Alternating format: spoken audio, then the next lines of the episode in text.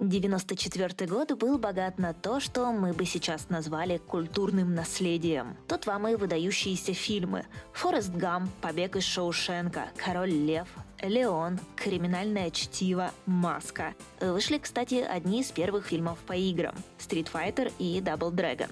В апреле 94-го умер лидер Нирвана Курт Кобейн, и группа распалась.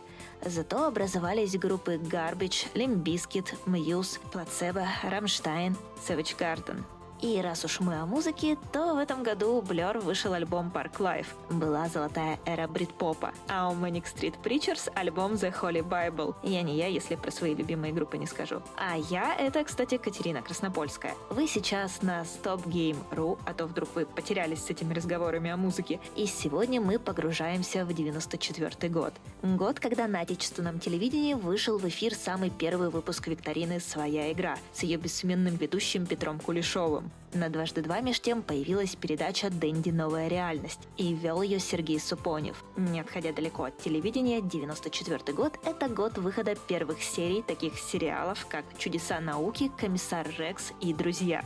Не отставали и игры. Donkey Kong Country, Super Metroid, третий Соник, шестая финалка. Во все это с удовольствием играют и до сих пор. А 30 лет назад людям так вообще крышу сносило но с одной оговоркой, которую надо держать в уме. Вернее, даже с тремя. Оговорками этими были Doom, Мист и Динозавр. С Doom все понятно. К 94-му дискеты с ней как раз разлетелись по миру, так что игру пришлось запрещать в офисах и университетах. Все хотели рубиться в десматче, и никто не хотел заниматься делом. И причина не только в веселой стрельбе. Многие говорили, что Doom как никому раньше удалось погрузить их в свой мир, заставить забыть о реальности вне монитора. Настолько там была продвинутая псевдотрехмерная графика и отзывчивое управление. Ради Мист же геймеры скупали CD-приводы. Там, помимо сложных пазлов и живописных видов в высоком разрешении, почти ничего не имелось. Но и этого оказалось достаточно, чтобы показать всем, как игры теоретически могут выглядеть. Оставалось только ждать, пока кто-нибудь не объединит одно с другим. И этим человеком собирался стать отец PlayStation Кен Кутараги. 28 октября 93-го, за год до выхода PS1 в Японии, он показал публике демку с динозавром. Смотрите, игры могут выглядеть вот так. Круто, правда? У нас на консоли только такие и будут. Благодаря 3D в игровой индустрии открылась новая ниша, и с годами она только росла и развивалась. А за 30 лет мы пришли от этого к этому. В свою очередь, 3D-художники становились все более и более востребованными. Сейчас эта профессия входит в топ-10 самых перспективных профессий 21 века. А чтобы ее освоить, пройди курс 3D-дженералиста от XYZ School. В школе преподают действующие профессионалы индустрии. И прямо сейчас там идет набор на обучение для тех, кто хочет по-настоящему повелевать 3D-графикой. Ты научишься моделировать любые предметы, создавать реалистичных трехмерных персонажей, рисовать текстуры и разрабатывать игровые локации, анимировать все это и делать спецэффекты. Опыт не важен, все необходимые программы ты освоишь с нуля. Важно только желание. Ну а сразу после окончания курсов можно начать строить карьеру в геймдеве, кино, рекламе и моушен-дизайне. Брать первые заказы на фрилансе или найти место в студии ты сможешь уже после первого курса обучения. Переходи по ссылке в описании видео и смело записывайся на занятия. Ну а мы возвращаемся в наш далекий 94-й. Сейчас я буду, как обычно в рубрике, перечислять игры года в порядке их выхода и рассказывать, за что их запомнили. Как сочно звучала двустволка в Doom 2, каким необычным казался город в Little Big Adventure, какой замечательный злодейка вышла Шодана с System Shock. Но важно помнить, что все эти игры уже тогда воспринимались с долей скепсиса. Да, это ваша Donkey Kong, конечно, красивая, но опять двумерная. Сколько ж можно? Мы это тысячу раз видели. Когда уже третье измерение придет наконец и отправит все эти спрайты на свалку истории. Предлагаю и вам смотреть этот выпуск глазами Лис из мема. О, новая игра. Это революция? Когда уже революция будет?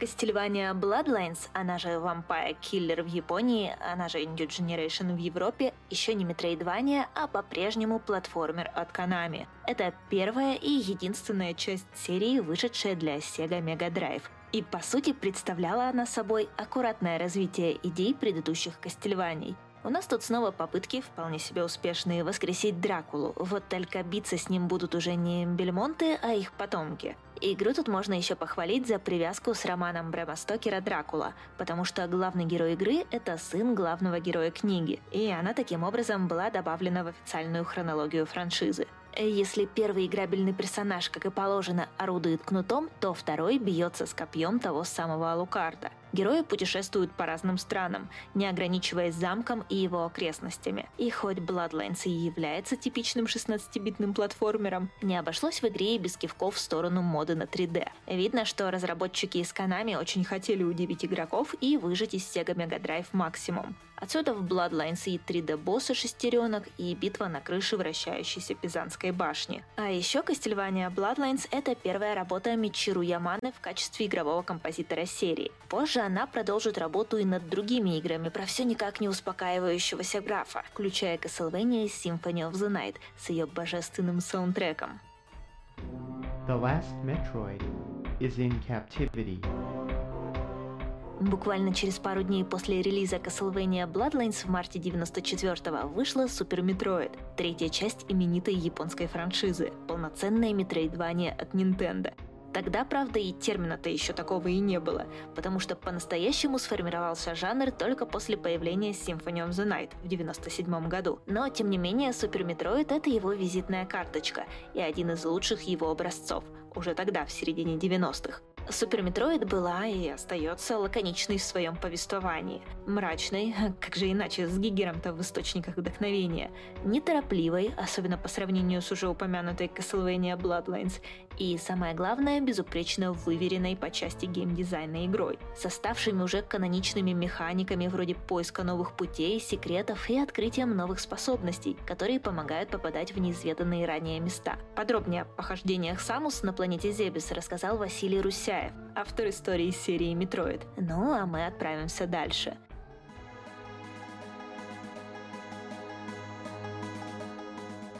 В 1994 году в летописях RPG появилась одна игра, которая не только восхитила последователей, но и подвела черту в развитии целого жанра. Ясинори Китаса буквально на днях говорил, что если Square Enix решит делать ее ремейк в стиле седьмой части, то на него уйдет 20 лет. Squaresoft уже понимали, что скоро грядет технологический прорыв, и открывается игра практически в трех измерениях. Тройка боевых машин спешит куда-то к горизонту вглубь экрана по заснеженному полю волю. К 94-му публика уже неплохо представляла, чего ждать от все никак не заканчивающейся последней фантазии. Воины добра сражаются против темных сил. Где-нибудь обязательно возникнут муглы с их купа и гигантские ездовые цыплята. Из части в часть что-то всегда менялось, но к пятой игре общие мотивы и характерный темп повествования уже прочно закрепили идентичность серии. Final Fantasy VI стала исключением. Эта история уже не совсем про добрых воинов и злых волшебников, разве только поначалу.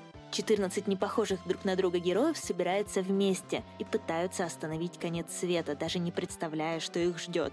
Вереницей сражений и судьбоносных знакомств нас гонят от одной живописной сцены к следующей, от вербовочной операции в опере к заколдованным поездам. И так пока герои не сходятся в бою со злодеями, из-за которых мы видели столько страданий и несвободы вокруг. А потом мы проигрываем. Зло побеждает, мир раскалывается на части, и как бы мы ни прокачивались, какие бы числа урона не всплывали над силуэтами врагов от наших ударов, мы не можем предотвратить конец света. До Final Fantasy VI такой удар в спину, кажется, не наносила ни одна большая игра.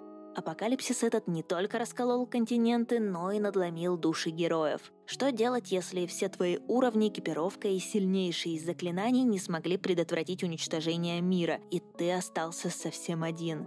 И вторая половина Final Fantasy VI именно об этом, в прямом смысле самоубийственном отчаянии жизни и принятии собственной смертности. В разы более открытая и неспешная, она предлагает вновь найти тех, кого мы прежде потеряли. И когда мы будем готовы дать настоящий последний бой, нас встретят подобающе. Одной из самых масштабных финальных битв и эпичной 17-минутной композиции соло на органе. Внимание! Вводится игра!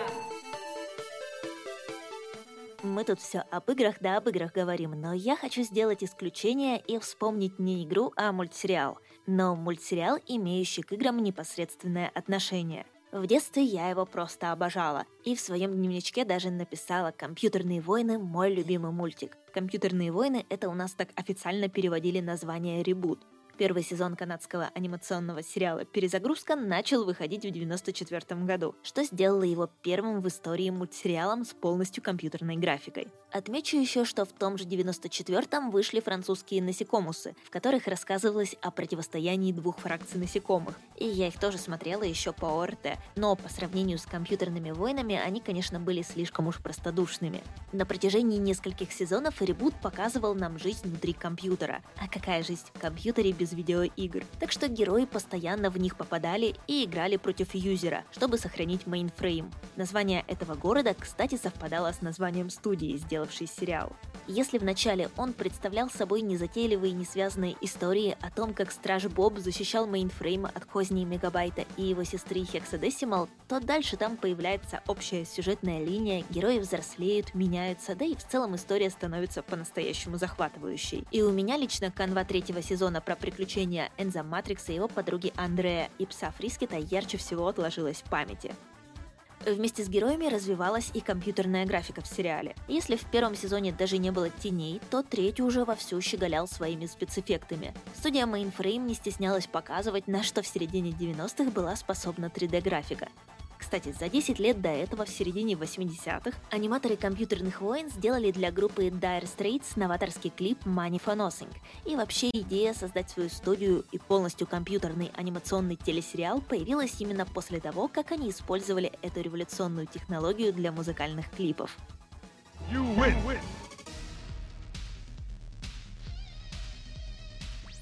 Начало 90-х открыло одно из самых известных маркетинговых противостояний в индустрии – Sega против Nintendo.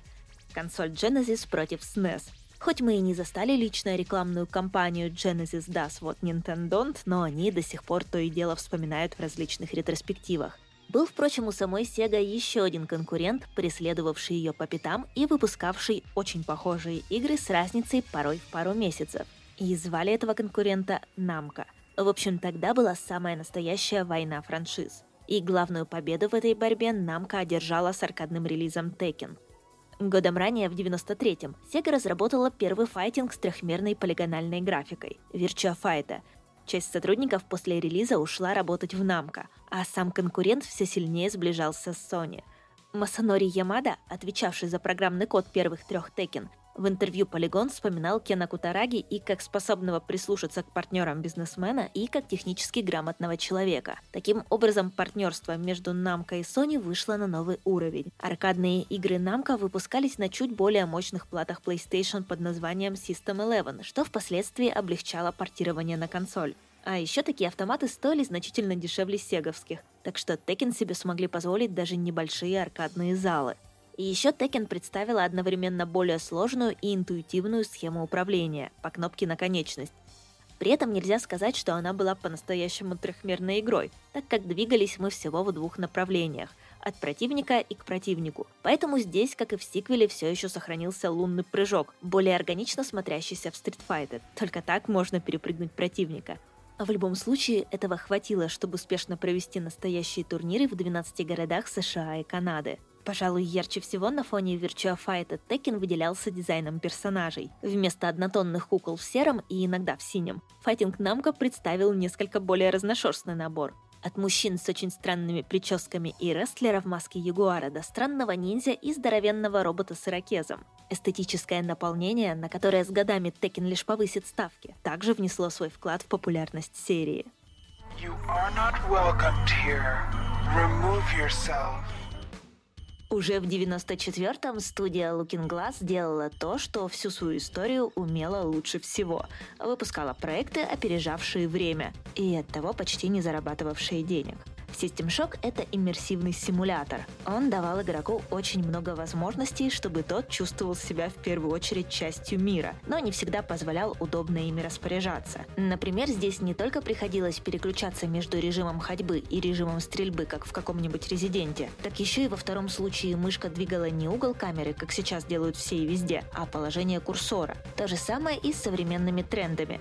Хотите три измерения? Пожалуйста, вот вам киберпространство, где все по-честному в 3D. А то, что там невозможно не потеряться, это уже не наша проблема. Руки себе выпрямите. Почему так произошло? У нас на сайте есть видео про игру, где Дима Карнов как раз цитирует Ворона Спектора, который объяснял, в чем дело.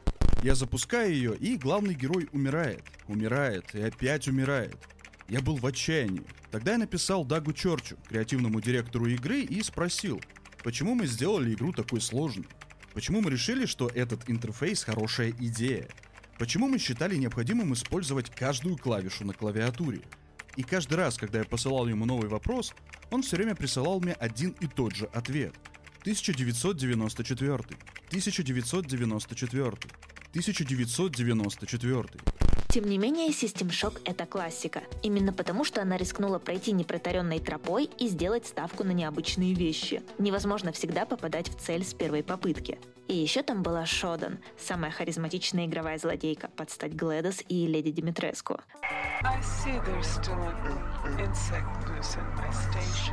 Шодан — это и есть тот клей, который скрепляет dungeon crawling воедино, придает задачам и ловушкам нужный контекст. Она повсюду — она все время за вами следит и когда выходит на связь, постоянно подчеркивает, что всесильна, а вы букашка в бескрайнем космосе, одинокая и ничтожная.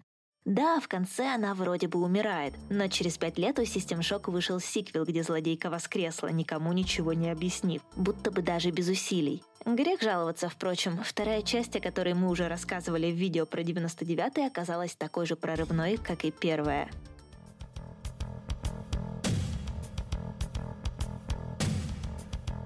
Сегодня мы бы назвали Doom 2 скорее DLC, а не полноценным сиквелом. В id Software никто и не скрывал, что это проект промежуточный. Настоящие инновации вроде полной трехмерности грядут в Quake. Но пока для нее пишут движок, не программистам студии тоже надо чем-то заниматься. Так что Doom 2 — это фактически Doom 1 плюс несколько новых монстров. Одно дополнительное оружие и 32 уровня, на 5 больше, чем в оригинале. С одной стороны, не прорыв, с другой 32 новых уровня к самой крышесносной игре прошлого года. Плохо что ли? Людям казалось, что сделка отличная. Джон Ромеро, левел-дизайнер и финальный босс Doom 2, рассказывал в автобиографии, что коробки с игрой в магазинах даже не выставляли на полках. На входе просто ставили ящик, и он быстро пустел. Дизайн уровней в сиквеле стал как раз более амбициозным. Теперь они даже пытались воплощать реальные пространства. Ну, насколько технологии 94 -го года позволяли. А старых боссов вообще разжаловали в обычных врагов. На одном из уровней они даже встречали игрока парой. Однако внутри это была все та же игра, что и в прошлый раз. Ит отложила революционные нововведения на 95-й, чтобы потом еще раз перенести их на 96-й. И на время превратилась в издателя, курируя разработку шутеров вроде Heretic и Strife. I'm a rocket man.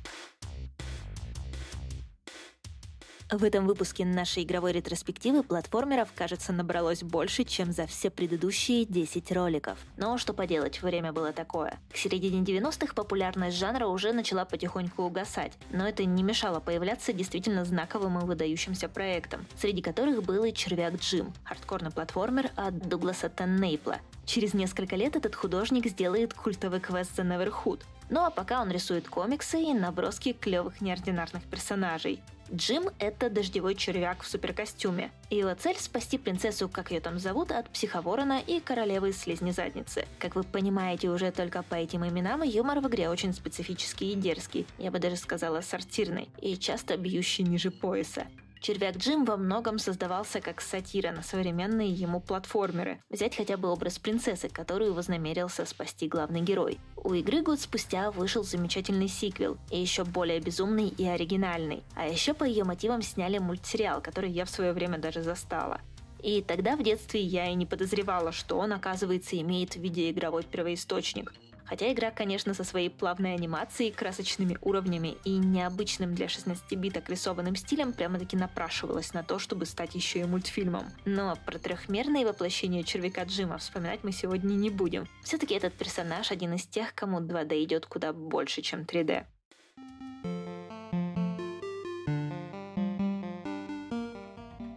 Изначально Данки Конг — это самый первый противник Марио, в те времена, когда Марио даже Марио не звали. Он был просто прыгуном, уворачивался от бочек, которые на него катила гигантская обезьяна.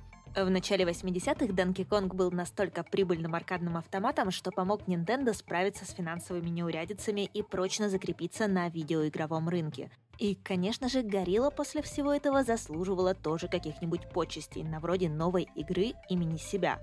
Или даже серии таких игр.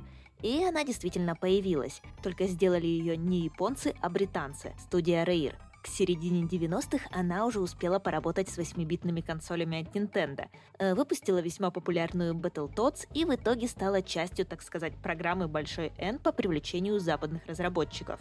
Donkey Kong Country выглядела словно трехмерной, но, разумеется, таковой не являлась. А все потому, что Rare сначала создавала 3D-модели персонажей, а потом делала на их основе спрайты. Раньше так никто не поступал. Разработчики из Rare очень внимательно подошли к вопросу внешнего вида своей игры. Они даже наблюдали в зоопарке за реальными гориллами, но оказалось, что их поведение не очень-то и подходит платформеру. Где это видано, чтобы гориллы и РЛ ездили на носорогах, спасая бананы? Уже через год у Donkey Kong Country вышло продолжение, а затем и триквел, что заметно продлило жизнь консоли SNES, которую уже торопились списывать в утиль. Но по-настоящему трехмерным Donkey Kong стал только в 99 году с выходом Donkey Kong 64 для Nintendo 64. Кстати, носящий красный галстук герой — это вовсе не тот самый Donkey Kong, что был в аркаде 81 года. Хотя, казалось бы, тот самый — это старенький дедуля Крэнки Конг. Годы даже во вселенной Nintendo не щадят никого.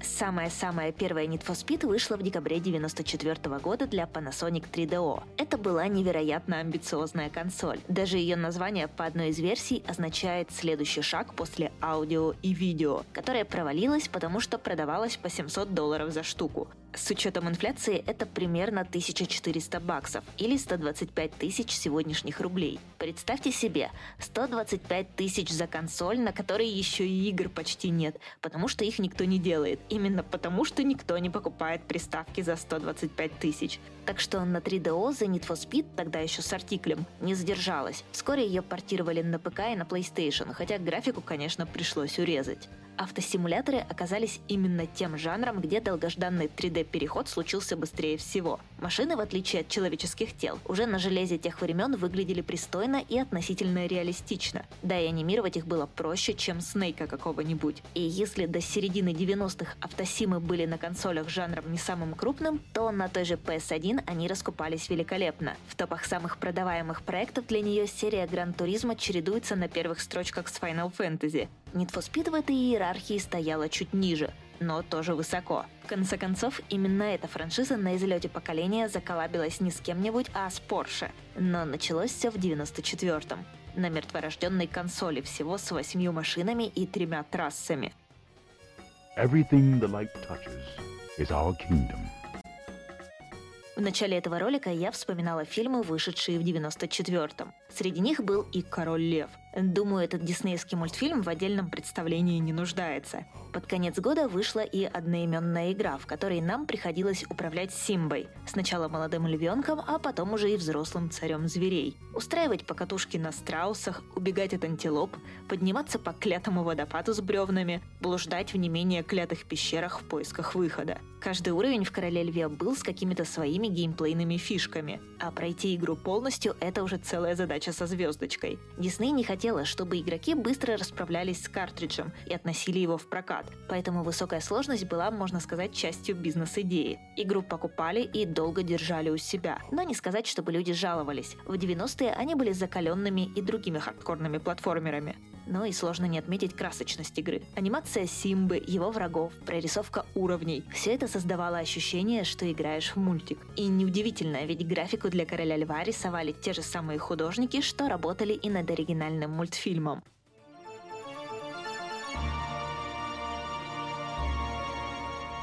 Kingsfield вышла всего через пару недель после поступления PlayStation в продажу, причем лишь в Японии. До Запада добралась только вторая часть. Тогда еще неизвестная на игровом рынке компания From Software разрабатывала программное обеспечение для бизнеса. Скучающие сотрудники и до этого писали любительские игры в ленивые будни, и в конце концов решили сделать свою трехмерную Wizardry. Название, кстати, и вовсе стащили у английского гольф-клуба. Выбор платформы в итоге пал на PlayStation, а здесь тоже не обошлось без чарки на Кутараге. О Kingsfield можно говорить как о начале начал. Первая коммерческая игра From Software, представившая компанию в индустрии. Дальний предок Dark Souls и целого поджанра. И вообще первая настоящая трехмерная ролевая игра для консолей. Возникает ощущение, что формальный статус важнее самой игры, и ее стоит вспоминать разве что в контексте застольного. Вот вы говорите все про Dark Souls, а вот помните, в мои-то годы уже все было. А что было, никто и правда не может вспомнить, но что-то в ней точно было, если From Software выпустила еще три части серии и окончательно отказалась от разработки приложений для бухгалтеров в пользу игр про грустных рыцарей и боевых роботов. Выход в третье измерение позволил многое начать с чистого листа. Да, вы могли исследовать гигантское подземелье Ultima Underworld, только делали это в роли гомункула, управляющего телом через целый командный пункт с меню на весь экран, и крохотным иллюминатором, еще и выполняя даже простые действия с помощью курсора. Теперь вы, конечно, все еще управляете скорее экзоскелетом, но это все равно, что пилотировать юркий дрон после строительного крана. При этом мир первой Kingsfield возведен с амбициями циклопической архитектуры – из грубых фототекстур From Software сложила величественные каменные залы, тесные проходы и пещеры. И в то же время уже здесь можно уловить характерное для игр компании чувство юмора, по которому станут известны игры Хидетаки Миядзаки. Но где еще можно в первые пять минут пройти сквозь призрачную стену, 20 раз умереть от смешного скелета, чтобы одолеть его в 21 и получить в награду маленький деревянный щит? В 94-м точно нигде, кроме Кингсфилд. Он говорит серьезно, оно сейчас взорвется! И если сейчас произнести название Jagged Alliance вслух, то в голове сразу зафлешбэчат Арулька, Дейдрана, Айра, аэропорт в Драссене и далее по списку. Но все величие сиквела 99 -го года базируется на наработках оригинальной игры 94 -го, ведь уже там были многие узнаваемые впоследствии механики. Первой джаге нас ждал огромный остров Метавира с ценными ресурсами и злобными алчными солдатами, которые желают это добро под себя подмять. Игрок же выступает на стороне добра и нанимает для зачистки райского острова солдат удачи. Каждый наемник здесь не просто юнит, а личность целой обоймой причуд и привычек. К примеру, южанин Сэмюэл Гавер не может работать с Иваном Доловичем, так как не переваривает коммунистов. Помимо тактической составляющей и харизматичных персонажей, игра выделялась своим простым и приземленным сеттингом. Команда крутых парней и девчонок сражалась со злодеями в тропиках, что походило на типичные боевики того времени, типа «Командос», и сильно контрастировало с играми про волшебные замки и далекий космос. Концепт Jagged Alliance придумал кодер-любитель Ян Карри на пару со своей женой Линдой. Она рисовала графику, а он кодил. Примечательно, что Йен приложил руку ко всем номерным частям серии. Он стоял у руля первых двух, а также выступил главным сценаристом в прошлогодней тройке. И это даже видно по дотошному подходу к переносу персонажей из прошлых игр, их характеров и взаимосвязей, а также специфическому юмору с налетом боевиков 80-х-90-х. За более чем 30-летнюю карьеру в геймдеве сложно найти в послужном списке Йена что-нибудь хоть сколько приметное, помимо Jagged Alliance. А разве что он в качестве дизайнера помогал своей жене с Wizardry 8, да, корпел над внешним видом ММО по ДНД. Но даже без этого свой след в индустрии он уже оставил. И миллионы игроков, которые бессонными ночами боялись за своих наемников, стараясь не подставлять их лишний раз под удар, тому подтверждение. Каждый из мерков был не просто статистом, а частью ставшей уже родной команды – команда удачи. И удача здесь не для красного словца, ведь без нее в Jagged Alliance никакая подготовка и четкий план не будут работать нормально. Нам не часто дают поиграть за злодея, да еще не за непонятно откуда взявшегося, а за того самого злодея, с которым мы собственноручно разбирались в других играх. Так вот, в 94-м этот experience нам подарила студия Westwood в квесте «Кирандия. Месть Малькольма». Причем это не приквел, не вбоквел, не мягкий перезапуск, а вполне себе продолжение истории. В первой части мы от лица принца Брэндона заточили в камень шута Малькольма, натворившего немало бед. В триквеле спустя годы в статую бьет молния. Злодей выбирается из тюрьмы, и мы берем его под свой контроль. И Малькольм очень яркий персонаж. Мало того, что он с самого детства та еще шизучечка, который видит фигуры, воплощающие все хорошее и плохое в нем, так еще и сам по себе трикстер, готовый делать разную злую фигню чисто по фану. Для этого даже внизу экрана есть счетчик кекичей, а в кармане лежит жезл, которым можно донимать всех подряд. Мода на 3D добралась и до исконно пиксельной керандии, но создатели квеста ограничились только вступительным роликом и пререндеренными задниками, а персонажи остались в честном пиксель-арте. Смотрится немного странно, но в купе с в целом причудливой вселенной можно сказать, что органично. По воспоминаниям руководителя и сценариста проекта Рика Гаша, студии сплошняком были только 2D-художники, и ему приходилось уговаривать их изучать 3D-программы. Одни дизайнеры справились и подстроились, другие нет. Возможно, именно по этой причине игра и получилась короткой. К тому же она по ходу сюжета постоянно возвращает нас в уже пройденные локации. Это попытались прикрыть некоторой вариативностью, но глобально на историю выбор не повлияет. Третья Кирандия больше про процесс, юмор и необязательные нелепые ситуации, вроде превращения собак в мышей. Hey, I'm a mouse. Хоть игра и получила неплохие отзывы, но ее продажи на старте были никудышные. По словам Рика, это был результат слабой рекламной поддержки, ведь в соседнем кабинете у Вествуд сидела курица, несущая золотой Тибериум. На серию Command and Conquer были брошены все силы. Нулевых Вествуд была и вовсе закрыта, а Кирандия так и осталась лежать где-то в виртуальных закромах, пока не найдется отчаянный безумец, который захочет стряхнуть пыль с некогда популярной франшизы. Заключенный Твинсен, прекратить безобразие. О Little Big Adventure я подробно рассказывала в игровой географии Франции. И это, наверное, одна из моих самых любимых историй о том, как создатель Alone in the Dark Фредерик Рейналь взял и сделал уютную игру про смешного человечка Твинсона. Но не дайте миловидной обертке себя обмануть. За ней скрывается довольно мрачная история о тоталитарном государстве и свержении режима. Фредерик и его команда изначально хотели сделать что-то непохожее на свое предыдущее детище и на популярную тогда Doom. Вместо мрачных коридоров и кишащих там монстров они воображали что-то округлое и очаровательное. И желательно, чтобы это дело было в изометрическом 3D. Рейналь мечтал о нем еще с 80-х. А Little Big Adventure начинается с того, что Твинсон сбегает из тюрьмы, куда его отправил злобный диктатор фон Фрог а за тюремными стенами героя ждет путешествие по всей планете, что придает приключению эпичности.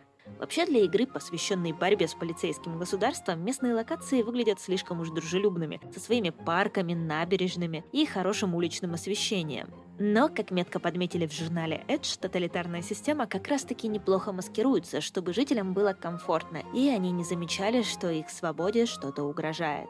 Благодаря своему юмору, увлекательному сюжету и непростому геймплею, похождения Твинсона быстро стали культовыми. Игра через несколько лет получила сиквел и вообще стала ярким примером французского стиля, о котором я опять-таки очень много говорила в географии.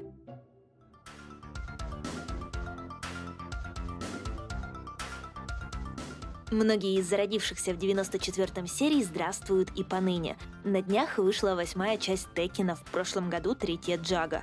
Какие-то игры переизобретаются заново. Замечательный ремейк первой System Shock тому яркий пример. В ролике мы поговорили далеко не о всех вышедших в 94-м играх. Так, в этом году на свет появилась состоящая из эллипсоидов эстатика, и про нее у нас есть ролик на канале. И еще вышло два рельсовых шутера, часть кода которых написал не кто-нибудь, а Илон Маск. Про них и их всратую рекламу мы тоже рассказывали в отдельном видео. Не стоит забывать и про самую первую The Elder Scrolls. И тут я отправлю вас к истории серии свитков от Фена. В 94-м мы могли наблюдать, как в Азерот через магический портал впервые сунулись орки. И это я сейчас про самую первую Warcraft, конечно. А еще в тот год вышла первая XCOM, в которой нам предстояло спасти Землю от инопланетного вторжения. Несмотря на то, что разработка игры продвигалась тяжело, у нее впоследствии появилось немало подражателей и замечательный современный перезапуск.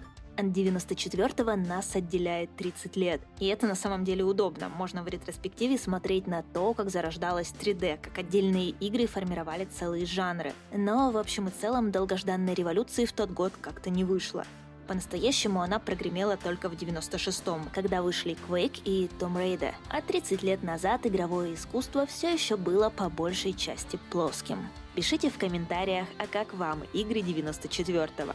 Застали ли вы их в свое время? И спасибо, что досмотрели до конца.